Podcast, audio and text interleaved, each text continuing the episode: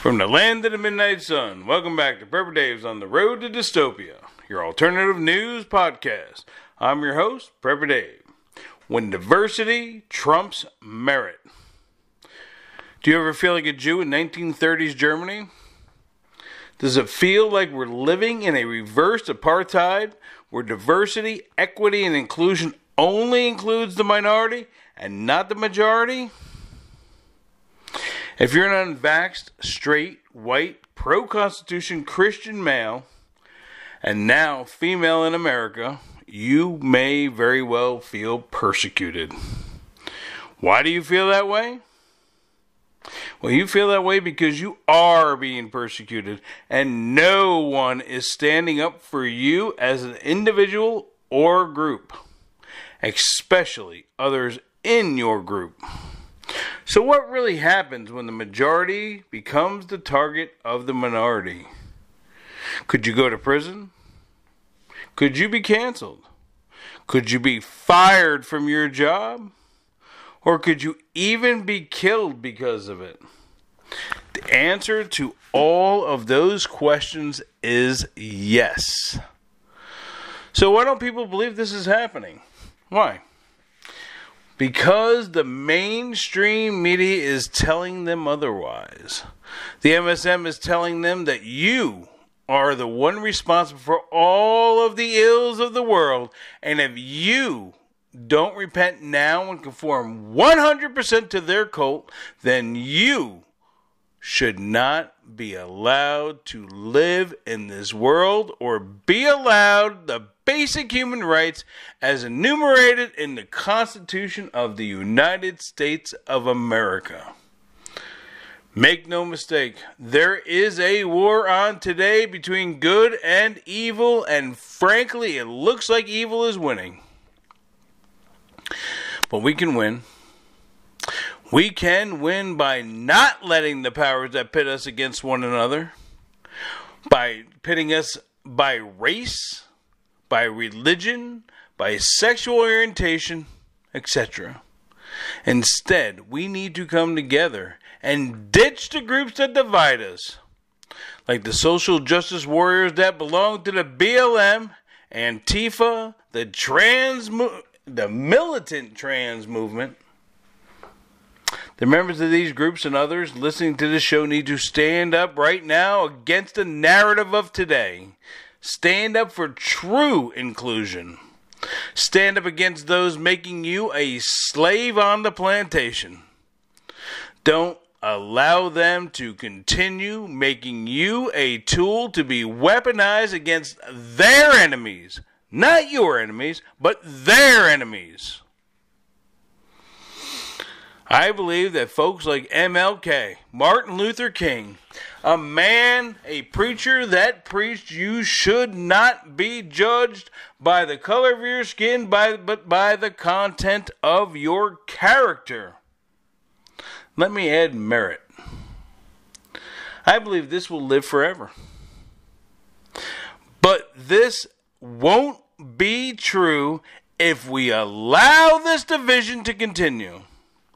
Those that want to control us are intentionally dividing us so they can tighten the grip around all of our throats. So who's actually pulling the strings? Who or what is behind these actions and why? The media and your so-called elected representatives are beholden to those that control the money. The true power brokers of the world. They know if you really understood that we, all of us, we the people, really hold the power, and if we all truly exercise that power, they would fail to exist. They would fall and mankind would move forward as the Creator intended. What can we do to stop it? Well, for starters, everyone needs to unplug. You need to unplug, especially from the mainstream media. We need to reframe the conversation, and we need to move to freedom states, freedom cities, and freedom towns. We need to get involved and go local. Go green out, not red out. Start in a friendly territory and work out from there. Don't jump right into enemy territory, especially by yourself, and then expect someone to jump in and save you. Start at home. Prepare your family. Then prepare your friends and neighbors. Then your community. And go on from there. Only by allowing them to keep dividing us all will we fail to let true evil prevail. We have a lot to cover, folks. So buckle up, grab a drink, and let's dive right in. But before we get started, remember that all the stories discussed here, here will be available in the link below. We're going to start off with a few of these organizations that you're familiar with. Council on Foreign Relations. Diplomacy and the Fight for Race Equality. A fireside chat with U S Special Representative Desirée Cormier Smith from the Council on Foreign Relations. While preparing to moderate a fireside chat at N Y U Law School with the U S Special Representative for Racial Equality and Justice, Desirée Smith, the author, noticed she is fond of repeating one of President Biden's lines, not just his, but, "We will lead not merely by example of our power, but by the power of our example." It's a phrase that has deep roots in several and many activist movements. Don't forget, this is the State Department we're talking about here, and the State Department has, over time, well, it's created new ways of thinking about diplomacy. Now, it started out with a focus on framing for national security. Sounds reasonable, right? National security, foreign relations. But then it got into other little bit different kinds of topics, such as human rights and nuclear. Okay, so it's a little bit of both, right in the middle. Then it went to a thematic concerns over cyber. But now, it seems that much of that has been forgotten. For what? Women's rights, racial equality, and war crimes. And I assume what they're talking about is um, Vladimir Putin when they're talking about war crimes. And anybody else that the United States or NATO doesn't approve of. As the first person to hold the newly established special representative position in the State Department, Desirée Smith holds a portfolio that embodies the current U S foreign policy. Because this is what we're putting out to the world. This is our representative. In her own words, her role, so she's just she's trying to identify what her role is. Her role is to ensure that U S foreign policy advances the human rights of members of, not everyone, definitely not everyone, of marginalized racial, ethnic, and indigenous communities. If you don't belong to one of those, then you are one of the ills that our government is working to counter, such as you are a perpetrator of systemic racism and discrimination and xenophobia. So it's either you're a protected group, in her mind, or what it appears to be in her mind, or you are a perpetrator of systemic racism, discrimination, and xenophobia. Not just here in the United States, but globally. She states she states here that there is not a single issue today, not a single issue today, that does not hurt racial or ethnic minorities disproportionately. That's a pretty declarative statement. Especially when you think of, um, well, just let's just make a comparison. We'll, we'll make an extreme comparison, but a comparison nonetheless. You have Oprah Winfrey on one side, and you have a poor trailer tr- trailer park white male in West Virginia on the other side. No matter what policies are conducted or passed by the elite, who will be hurt more? This wealthy black female, Oprah Winfrey? Or the poor, and I'm going to say marginalized, white male in a trailer park in West Virginia? You answer it. He goes on further to discuss, uh, discuss that this position was born out of the racial reckoning. Racial reckoning. Man, does she seem a little bit on the, um, well, discriminatory side, bigoted side, hatred side of anybody that does not see things her way. This position was born out of the racial reckoning following George Floyd, as well as the product of decades of activism. Do you not see? This is coming from the Council on Foreign Relations, folks. You can read the article below. Or click on the click on the link below to see the article and then read it. It joins the ranks of several other issue-oriented special representatives established in the State Department in recent years, including the Ambassador for Global Women's Issues and the Special Envoy to Advance the Human Rights of L, and I'm going to get this wrong, and I'm sorry, L G B T Q uh, I, X, Y, Z plus people. Something like that. Miss Smith, and I hope I'm not misgendering, has emphasized the importance of structural changes throughout the State Department and the state of racism and marginalization in the United States certainly complicates her role. Hmm.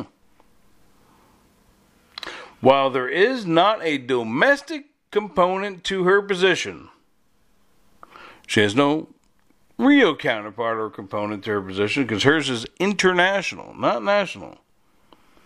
This is State Department. Shouldn't have anything to do with, uni- with internal. Miz Smith says she remains briefed on the United States domestic policies and efforts to combat, well, at least she's broken it down to one thing, racism, to help defend her work from cynical attacks. In other words, anybody who opposes her will be immediately accused of what we know is not true, and that does not exist, systemic racism. That is a social construct that was developed for this purpose. Discrimination or xenophobia. So, if you go against her, that's what you're going to be accused of. She also works extensively in her interagency level, particularly with her fellow special envoys, whose issues such as advancing human rights of the L G B T Q I plus persons. Now, you would think that she's extending it past race, but nope, it's not extended to those folks unless they're linked to ethnic or racial identity. So it sounds like if you're white or Asian and you belong to the L G B T Q I plus persons, don't look for her because she's not there for you. And the work is deeply tied to the efforts undertaken in the Biden administration. Now, we all we all know Joe Biden probably has no idea where he is, let alone what's happening in his name. These are the people behind the power, the people with the real power. That was from the Council on Foreign Relations. Now, from the United Nations. Gender equality, the unfinished business of our time. Women and girls represent half of the world's population and therefore also half of its potential. Okay. Don't disagree there. Unfortunately, there is still a long way to go to full, achieve full equality of rights and opportunities between men and women, warned to the U N Women.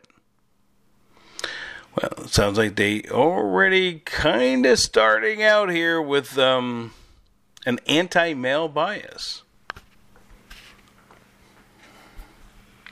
The U N Secretary General has stated that achieving gender equality and empowering women. So, gender equality to me would seem to indicate both genders, men and women. Not just empowering women but and and girls, but making sure that men and boys are not left out, especially small boys, which are left out a lot of the time. And I guess he goes on to talk about how this is unfinished business of our time and the greatest human rights challenge in our world. Yeah, I'm not so sure that it's the greatest human rights challenge. It is a large one, I would say, in many countries. I'll be honest with you, I'm not completely opposed to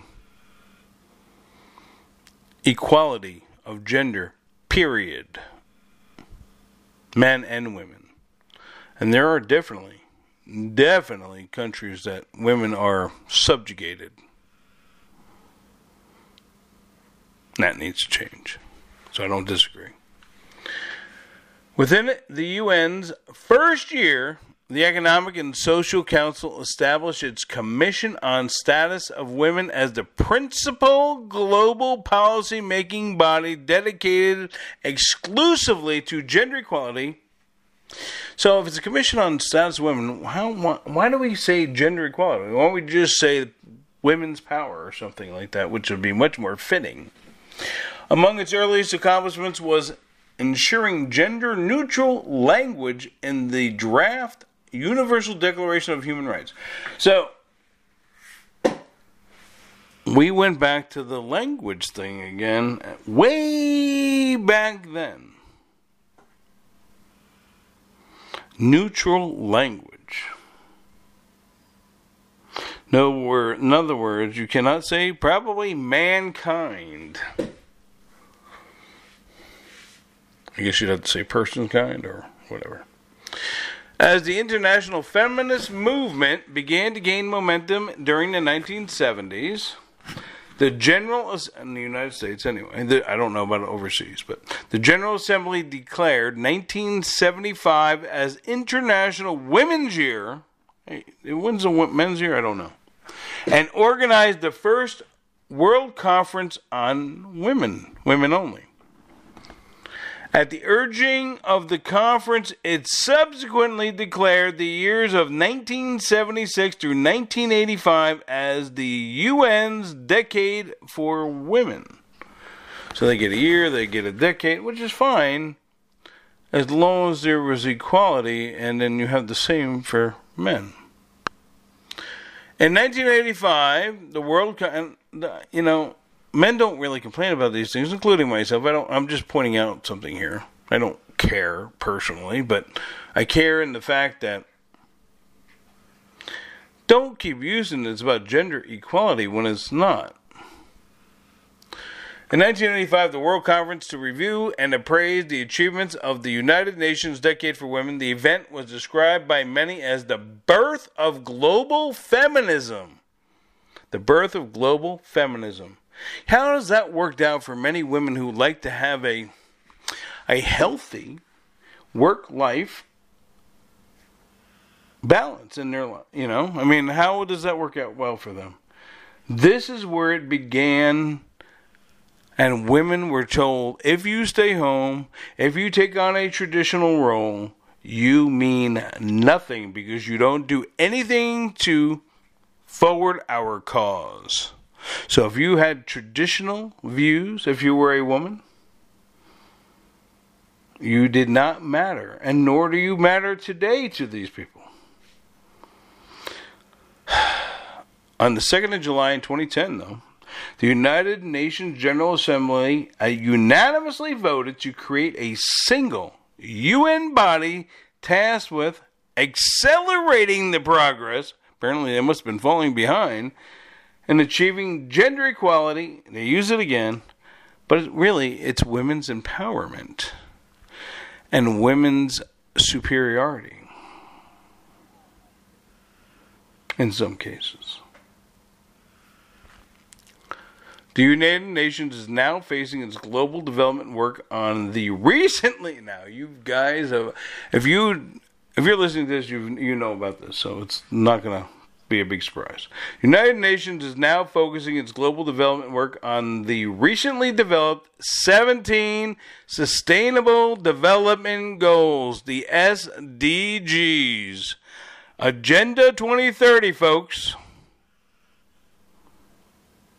Women have a critical role to play in all of the Sustainable Development Goals as identified by the United Nations, which we know the devil is in the details. And what it really means is collapsing the economically viable and successful economies by forced migration,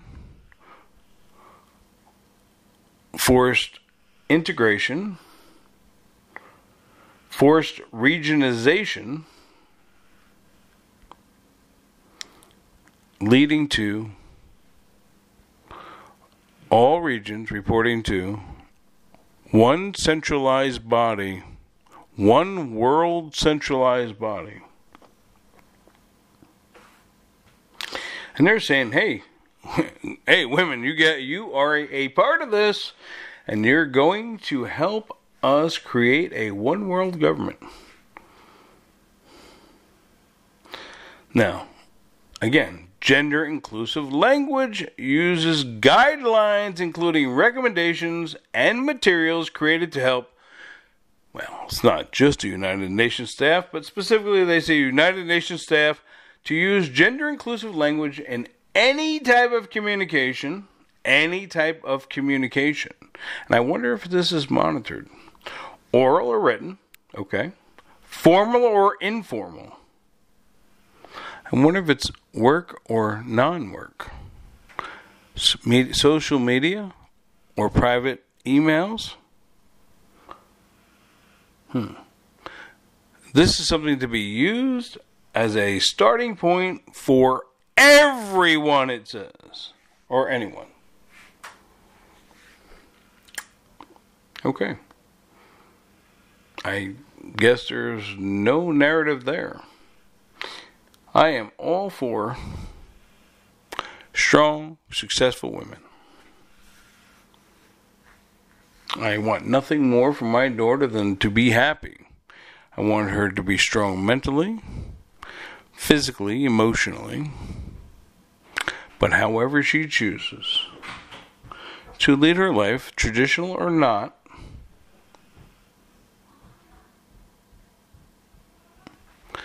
she shouldn't, nor should her brothers, feel that they are superior to one another. Hmm. That's my thought. Whether it's my niece, or my granddaughter, or my own daughter.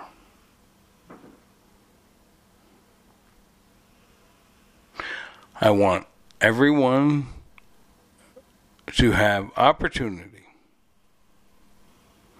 but not necessarily a guaranteed outcome. Now, obviously, with my own family, I would prefer them to have a successful outcome, but not everyone in life will.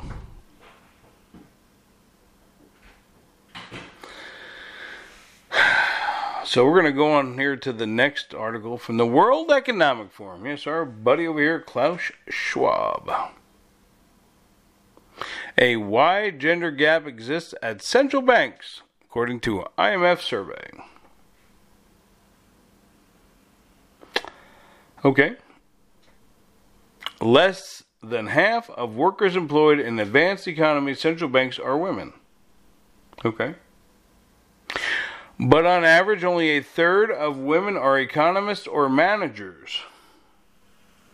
According to an I M F survey, instead, women occupy eighty percent of administrative and H R roles.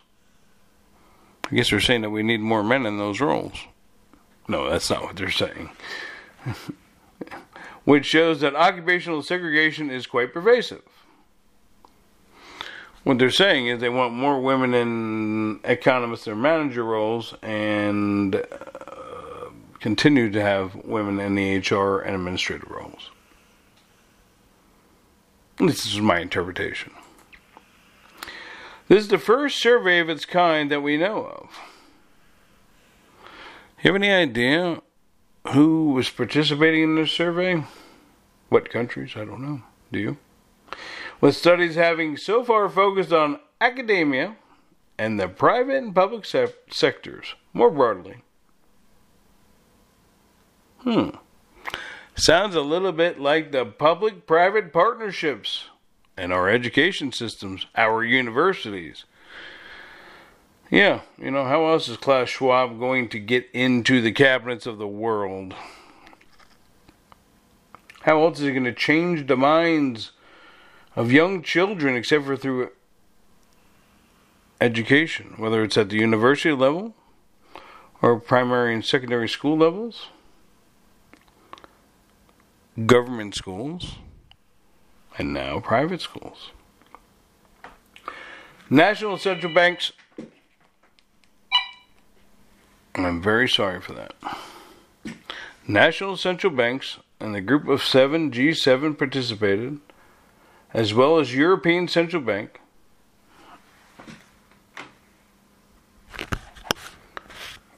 the topics covered include diversity policies, employment practices, earnings, leave, and work arrangements, and child care and other benefits. Central banks have room for improvement in some aspects of gender equality. On average, central banks score highly on diversity policies, such as hiring targets or mentoring programs and guaranteed interview schemes. However, these are rarely enforced by law. Okay. So, they got what they want, and now they're complaining that they're, that they're not being forced by law. Or enforced. Because, I guess, where central banks lag is the type of employment offered and the pay. sixty-five percent of the overall number of employees on part-time contracts are women. I guess they didn't consider that maybe... Just maybe some or all of these women wanted a more work-life balance.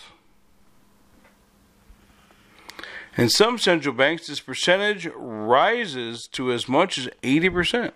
Okay.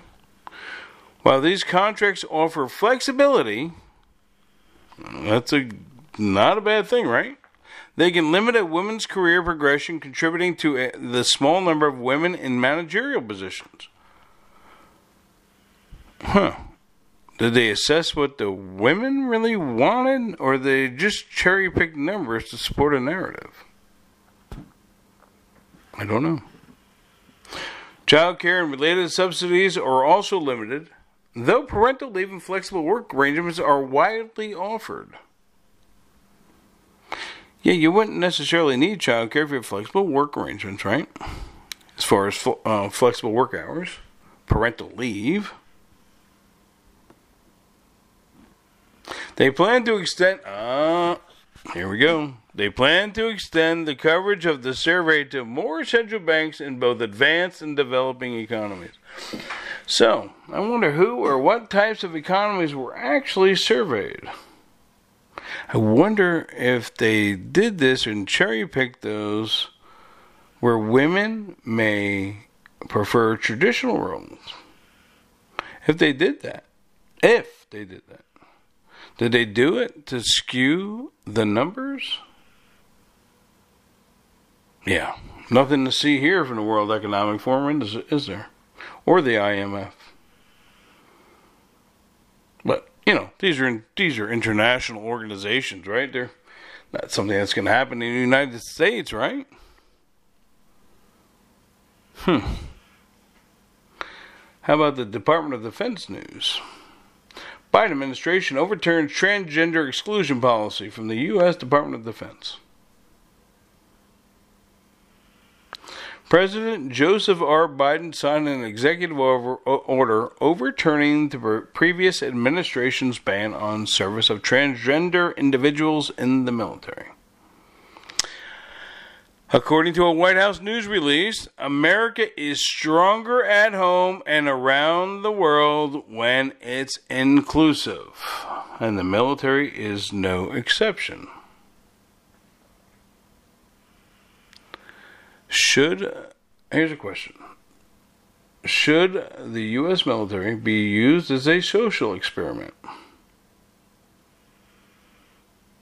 Should it? Or should its primary mission is to kill the enemy and defend the United States from all threats? Well, should the United States military defend the United, defend the citizens of this country from all enemies, both domestic and foreign, or foreign and domestic? Or should it be a social experiment? Now, I know some of you will probably come back and want to tell me about how it was has been used as a social experiment for many years, going back to the Civil War, even maybe even back to the Revolutionary War, and during World War Two. Now, I would argue that point and say that may have been an unintentional consequence of needing the numbers where we're at today. Same way we're at today, we need more numbers. We're, the U S military is not making its quota, its recruitment quota. But I don't think the primary goal before or now should be being a social experiment. Now, when you put a lot of people together, unintentionally, that may be a social experiment. And so be it. But when you try to force things, you create resentment on both sides, you create friction. Not a cohesive military unit. But we know who will get blamed if that's the case in this one. Okay. I digress. Defense Secretary Lloyd J. Austin the third hmm, fully supports President Biden's decision. In a written statement, he said that all transgender individuals who wish to serve in the United States military shall be able to do so openly. Secretary insisted the change is not only the right thing to do, but also the smart thing. Mm. I don't know. Is it? What about unit cohesion? Jamming stuff down people's throat is not a way to unit cohesion. In this, he echoed the White House statement that all volunteer force thrives when it's composed of diverse Americans who can meet the standards. I don't know. Is there a separate standard? There are separate standards. There were for men and women. Now, we'll be, there'll be separate standards for every, I don't know, infinite amount of genders? I don't know. We'll see what time will tell. And, and, inclusive military strengthens our national security. I don't happen to agree with putting women in combat roles. I don't think it's cohesive. Now, there are times when having females attached to certain certain units is of extreme helpfulness. If you're going through a village in a country where the women are not allowed to speak to males, it's an honor thing, and um, you need to have females and female interpreters for those women. I get it. But to put a blank check on women in combat M O Ss, I have an issue with it. I can't change anything. I'm just telling you. Now, it goes on to say here, in quotes again, the United States Armed Forces are in the business of defending our fellow citizens from our enemies, both foreign and domestic. Austin goes on to say, I believe we accomplish that mission more effectively when we represent all our fellow citizens. I also believe we should avail ourselves of the best possible talent in our population. I agree with that part. Regardless of gender identity. Again, we have got to put unit cohesion ahead of social experiment. We would be rendering ourselves less fit to the task if we excluded from our ranks people who met our standards. I don't think the standards have been fully identified, but okay. And who have the skills and devotion to serve in uniform. The devil is always in the details, folks. The Secretary told military departments to immediately ensure individuals who identify as transgender are eligible to enter and serve in their self-identified gender. Okay. I, you know, again, goes back to unit cohesion.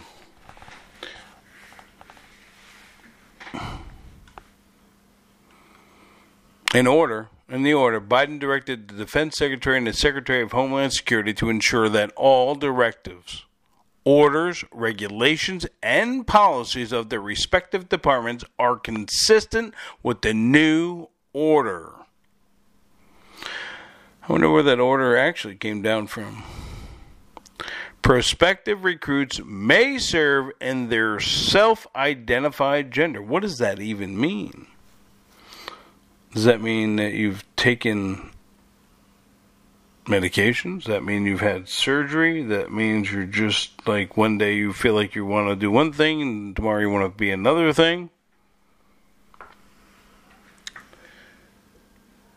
The policy also ensures all medically necessary transition-related care authorized by law is available to all service members. I do believe it's now available to also family members. As young as seven. The executive order also immediately prohibits involuntary separations, discharges, and denials of reenlistment or continuation of service on the basis of gender identity. It also calls for an immediate start to the identification and examination of records of service members who have been involuntarily separated, discharged, or denied reenlistment or continuation of service on the basis of gender identity. It provides for the correction of the military records. Over the next sixty days, it said, I look forward to working with senior civilian and military leaders of the department as we expeditiously develop the appropriate policies and procedures to implement these changes, Austin wrote. It appears that all you have to do is identify one way or another. You don't have to prove anything, right? You don't have to prove that you are a male or a female or whatever. You just have to simply say you are. I mean, that's my understanding. I don't think you have to have a long history of, you know, I don't think you have to establish that you have have a history of identifying one way or another. I think you just have to identify, right? Isn't, am I am I wrong? That's a pretty important thing, though, right? Don't you think? It's pretty important that you, your identity, your sexual identity, your excuse me, your gender identity. It's pretty important, I would think. I mean, according to many, it, that's what, well, at least in large part, that defines you, right? You know, kind of like your religion, maybe, defines you. However, it does not appear that the Department of Defense or the Department of Homeland Security have the exact same uh, view when it comes to religious exemptions as they do for gender. Now, this has been made clear. Obviously, this was made well clear to us that religious protections, well, they don't rise to the same level. And this was made clear to you during, well, the pandemic, right?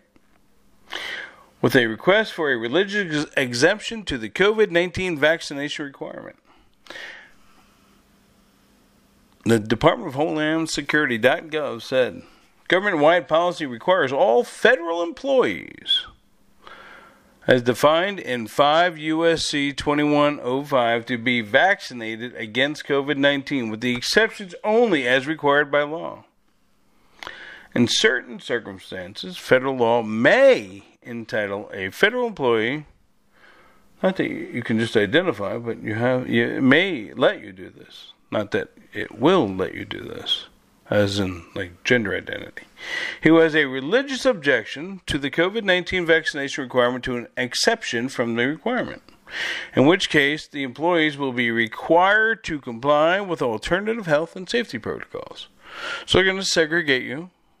Unlike if you have a gender identity issue, then you're supposed to be mainstreamed, I'm calling it. Apparently.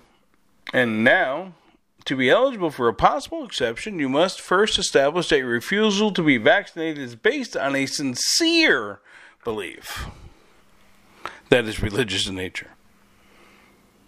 You have to establish a sincere belief.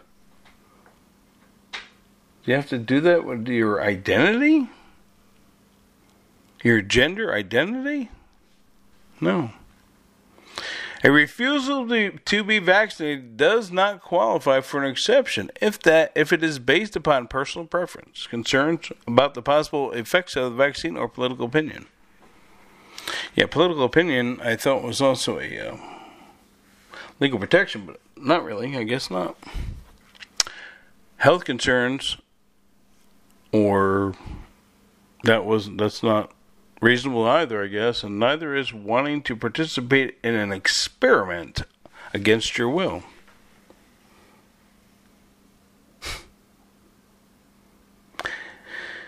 I don't know.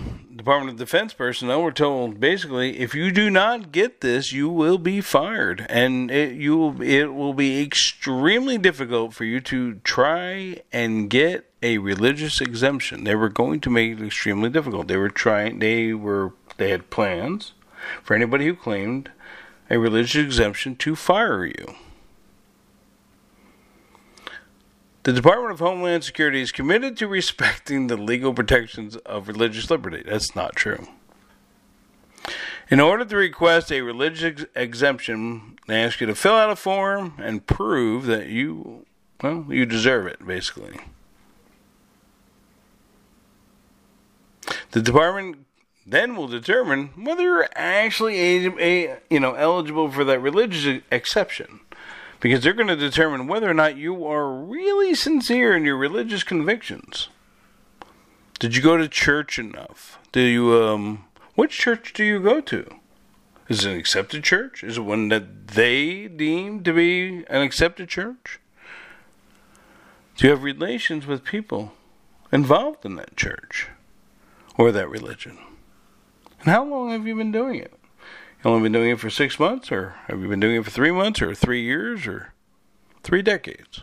The department may ask for additional information. The heck, they probably might even be able to interview your pastor or your imam, or whoever, and ask for additional information as needed to determine if you're legally entitled to this exception. In other words, are you really a Christian? Are you really a Muslim? Are you really a Jew?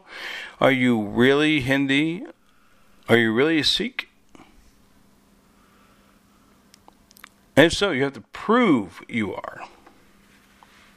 Because they say signing this form constitutes a declaration that the information you provide, to the best of your knowledge and ability, is true and accurate. And any intentional misrepresentations, or what they interpret to be intentional misrepresentations, to the federal government may result in legal consequences. So now they're threatening you with legal consequences for your religious beliefs, including your termination, oh, being fired. So you can be arrested, you can be removed from your position, you can be canceled. The only thing this is not saying is that you can be killed. Except for maybe if you took the vaccine. How many of those people have died because of it?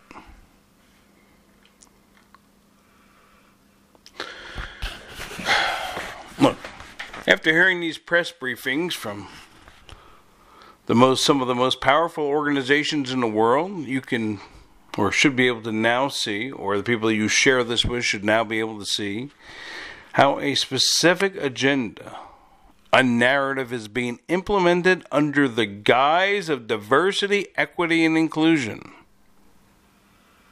Except in, except in this case, when we talked about the religious, religious exemptions and the rights of anyone not part of the protected class. Remember, the devil is in the details. They wrap these narratives in these little pretty boxes, put a little bow on top, and push it out to their corporate and media partners. And then on to you. For you to consume.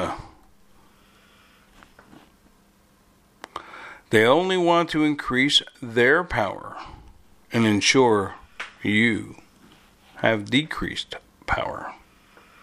The system is designed to be self-sustaining and self-perpetuating, and it will always be bigger than any one person or any one organization. And remember, if you get out of line, this system will crush you. But that isn't a reason to not fight back. Because resistance is not futile, futile, as the Borg said. Resistance is not futile unless you give up. Keep connecting the dots. Get prepared. And remember, as always, the content provided here is for informational purposes only and does not constitute medical, financial, legal, or professional advice.